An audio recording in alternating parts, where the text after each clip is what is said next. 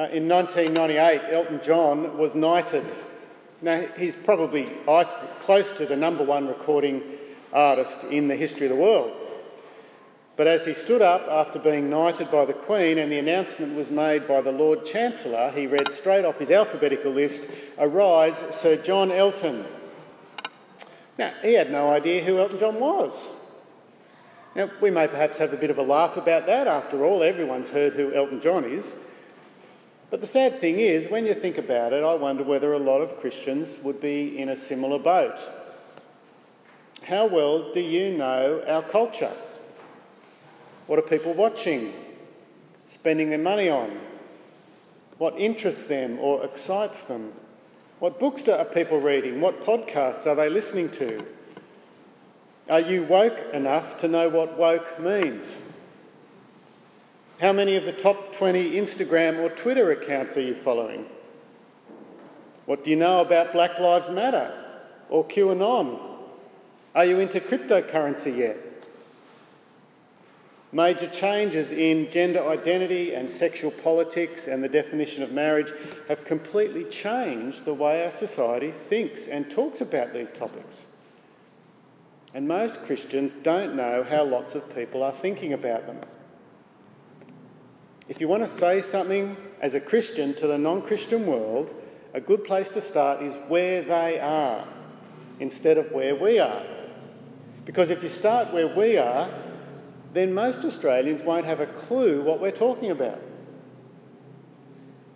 As far as their mindset, their worldview, their language, so few Aussies today have anything to do with Christians, they're not even using the same words that we do half the time. Australia used to be a Christian country, at least in the sense that it was informed and influenced by Christianity. Then at some point, it moved to being post Christian, where the majority of people reacted against our Christian background. But we're not even there anymore.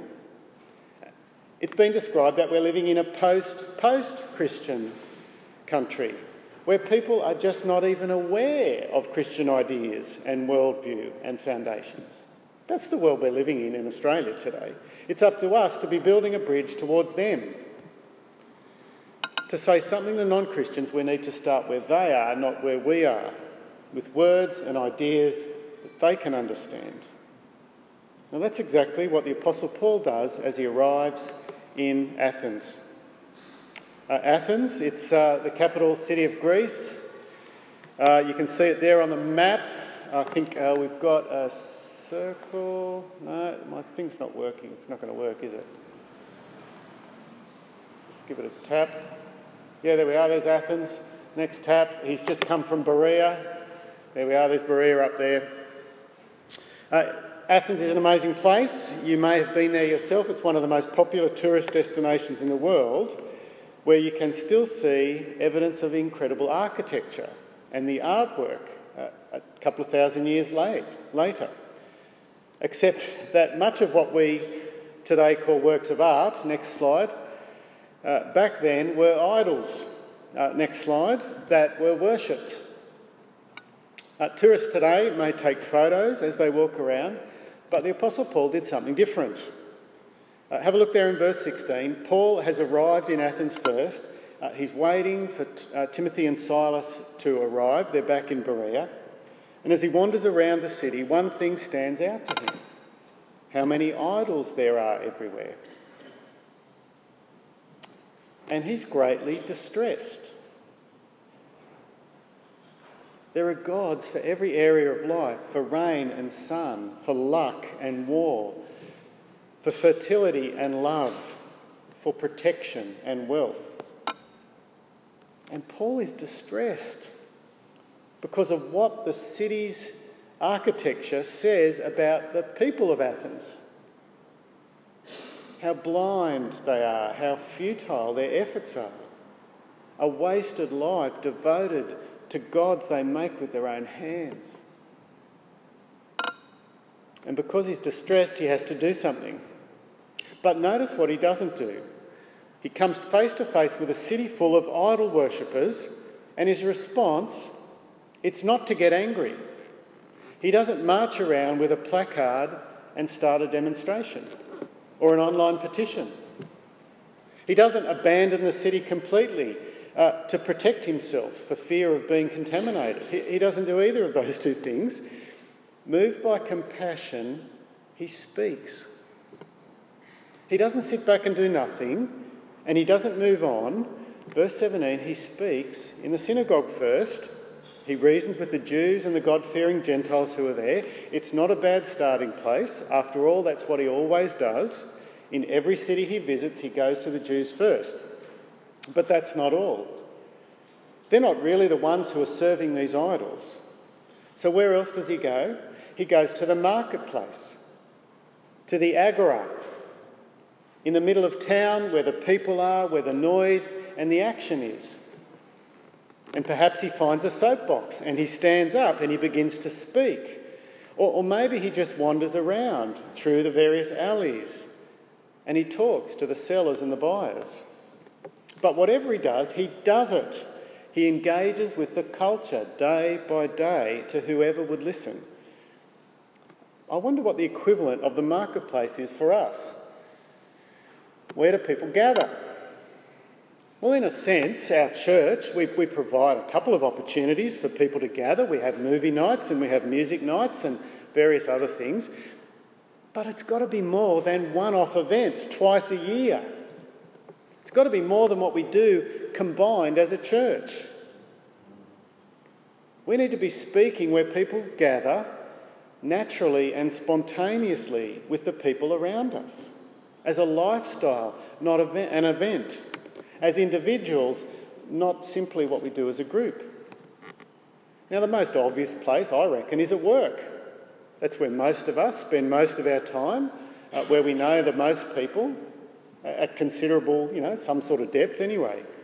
There are lots of opportunities to talk around your work, not while you work, around your work. Perhaps if you're an Aussie bloke, another place would be the golf course or the RSL club. Or maybe if you're a woman, it's a, a, a mum's playgroup or a hairdresser or at the tennis. If you're a parent, perhaps it's as you wait to pick up the kids at school. If you're a single, maybe it's a community or a volunteer group you're part of. Maybe it's pushing the kids on the swings at the park, or sitting in the doctor's waiting room, or working out at the gym. Where are the people? If you want to be like Paul, that's what we, we have to be. We have to be where people gather. And we need to fill those places with natural, consistent, God soaked conversation.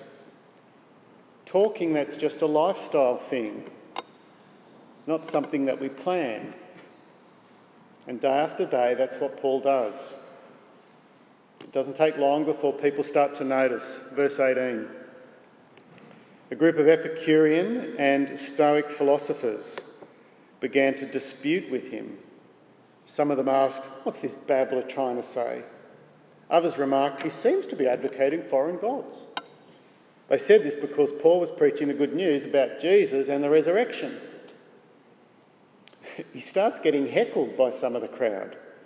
Some Epicureans on one side and the Stoics over on the other side. Now, that's the other thing Athens is famous for idols and philosophers.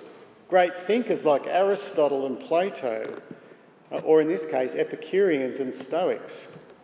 Now, they make a strange combination because they almost believe opposite things. You've got the Epicureans. Now, their goal in life is pleasure minimise pain, work out the way the world works, live modestly to enjoy life. Sounds like most Aussies today, doesn't it?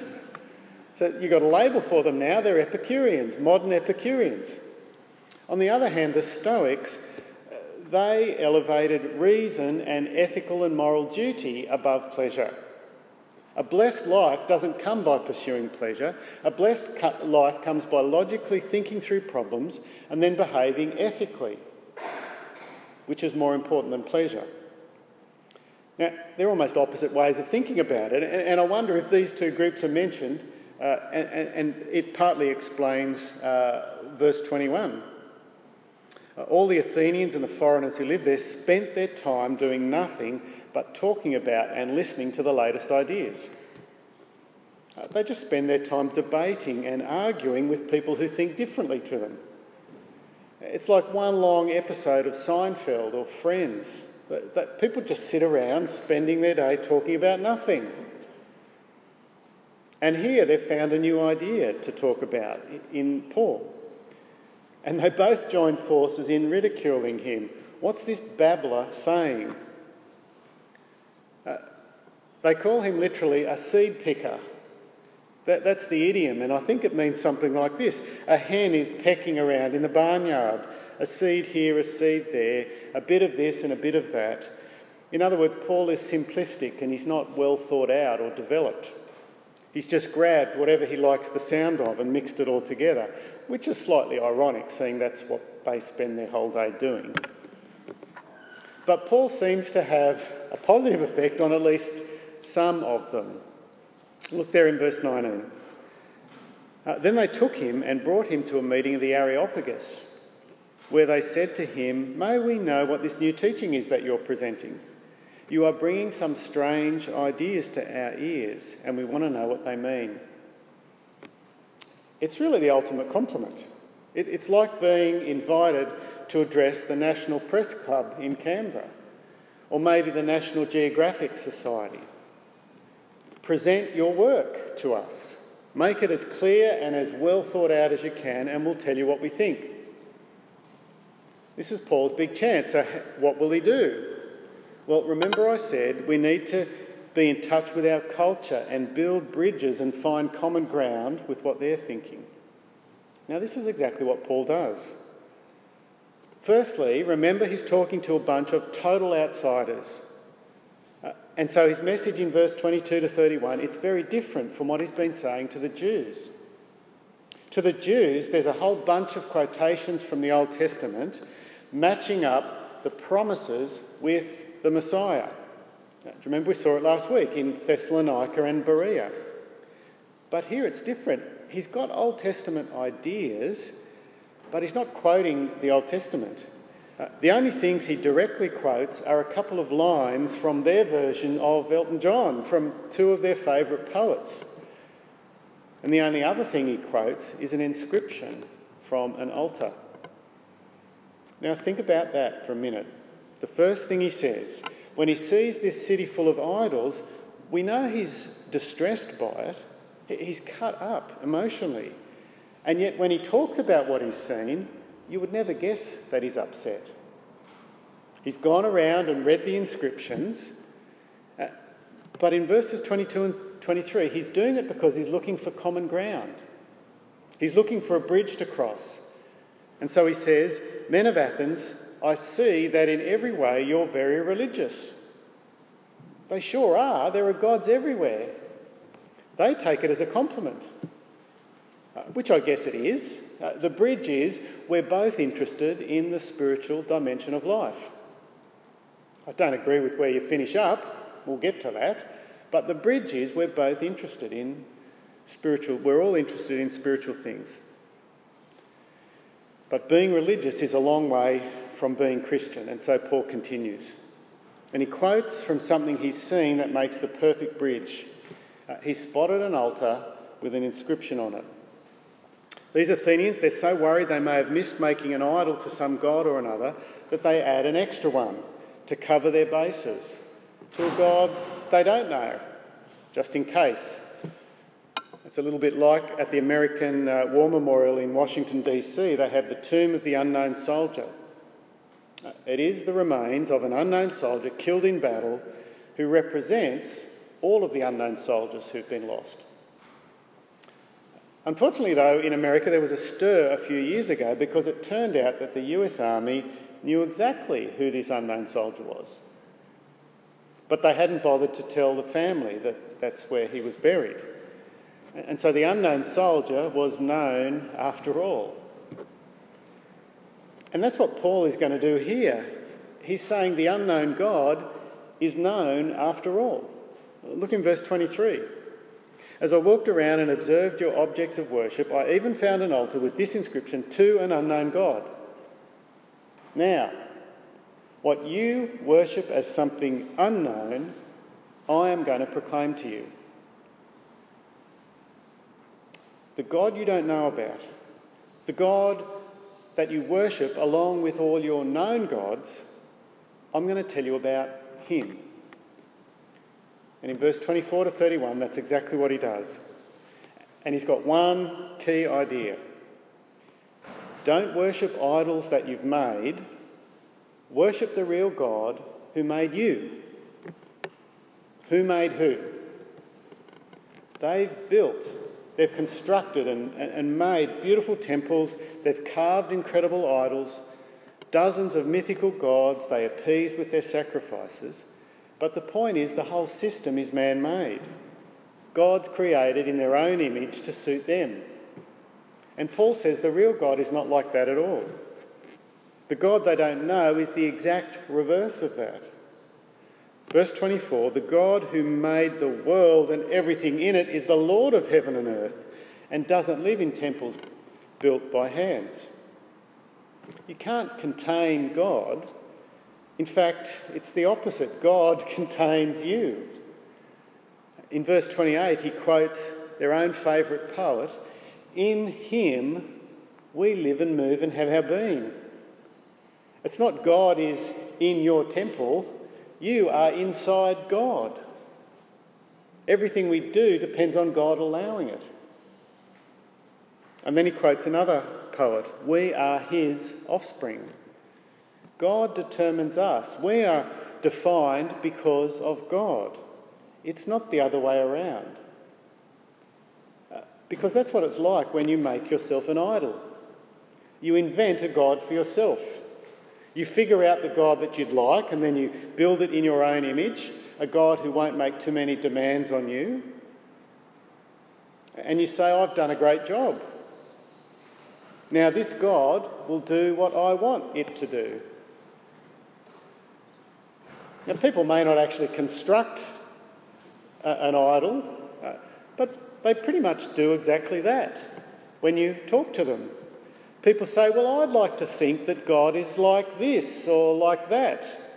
I'd like to think that God is loving and forgives me and uh, doesn't hold me accountable for what I do. That's what I'd like to think God is like. I'd like to think that God is like a wind or a force.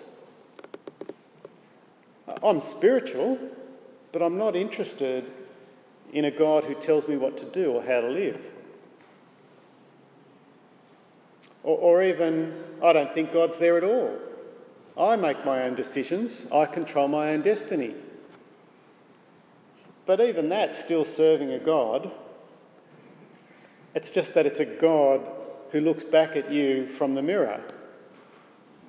You're making a God in your own likeness, the way you would like. But the real God, the God the Athenians don't know, is the God who made them to do what he wants. Worshipping that God is not about getting what you want, it's about doing what he wants. Keep reading from verse 25. He's not served by human hands as if he needed anything. He himself gives men life and breath and everything else. God made us and gives us all that we have and are. He sustains us. He keeps everything going. And He puts us where He wants us. He determines the times and the places where we'll live, exactly the way He wants it. And I love verse 27. He did all of that so that we might know Him. God did this so that men would seek him and perhaps reach out for him and find him, though he's not far from each one of us. God is not just out there, he's not distant and aloof. Our God is personal. He made us for a relationship with him. He sets us in place for a relationship with him. This is a very different picture from the, the tinny little gods of Athens. And in verse 29, he sums it up. He says, Therefore, since we're God's offspring, he made us, he designed us in incredible detail, we shouldn't think that the divine being is like gold or silver or stone, an image made by man's design. He points out the inconsistency in their thinking. On the one hand, they agree with the poet who says that we are all the offspring of God. And yet they also think that they made the gods. You can't have God making you and then you making God. It doesn't, it doesn't work. And Paul calls that ignorance. It's, it's ignorance to think that handmade things are gods. And then he gets to verse 30. Here's the sting. In the past, God overlooked such ignorance. Do you see what he's saying? He's saying idolatry is it's not a matter of personal preference, a personal choice. Idolatry is an insult to the one true God. And up till now, God's overlooked it. But now he commands all people everywhere to repent. He finally gets to the same message he's been preaching in all the other places, whether to Jews or Gentiles. He begins very differently, but he finishes in almost the same place. Turn back to the God who made you. Stop living in rebellion to him. It's the essence of the Christian message. Ignorance is no longer an excuse. You now know. And Paul's challenge is my challenge to you have you done that? Have you turned back to the God who made you? Or are you still serving the God of yourself? Are you the centre of your world or is God? Because verse 31 God has set a day when everything you've ever said or done will be judged with absolute justice and perfect holiness. And Paul says, we're going to be judged by Jesus himself. And God has given proof that he is the man for the job by raising him from the dead. And God's got the day picked out, the day when you'll face the prospect of being treated by him the way you treat him now. Whether you've spent your life worshipping the creation or the Creator. And that's where Paul ends his speech. And the usual thing happens. Some laugh, especially, I think, they're laughing at the Paul's idea of an eternal bodily resurrection. For Greeks, the physical body is evil and corrupted. Why would you want to keep your body? It's the you, death. You get rid of the body and, and you become spirit. That's what they thought a bodily resurrection. Who would want that? Some laughed, but others said, "We want to hear you again. Come back tomorrow." And we notice some who do believe. Dionysius, verse 34, a member of the Areopagus, a woman called Damaris, a few others. It's not a huge result, but it's a start. Now, don't take the results to mean that the method is wrong. Because when you're pre- presenting a message about judgment and forgiveness through Jesus, people will reject you, no matter how well you present it. Especially when their worldview is so different from yours. But there will also be people who believe it. Now, just Finishing up, Athens is very much, I think, like Australia today. It's a melting pot of religions and ideas, and it's a long way from a Christian worldview. There's perhaps not the same blatant idolatry that we saw in Athens, but there's something pretty close. There are people setting their own course, planning their own futures, building their own world, a world where they are at the centre. It's just a form of idolatry, like Athens. If you think Australia is a Christian society in a Christian country, you'd think again. We are back where we started, really, pretty close to Athens. We need to learn from Paul's example. People still need to be told to repent, uh, to turn back to the God who made them. People still need to be warned about judgment because it's real. But the way we do it, we need to learn what it means to build common ground, to go to the marketplace, to talk to the people in a language they understand, using ideas they can relate to, making contact with the sorts of things they watch and listen to and think so that we can bring them from there where they are back to the God who made them and who wants to know them. Let's pray.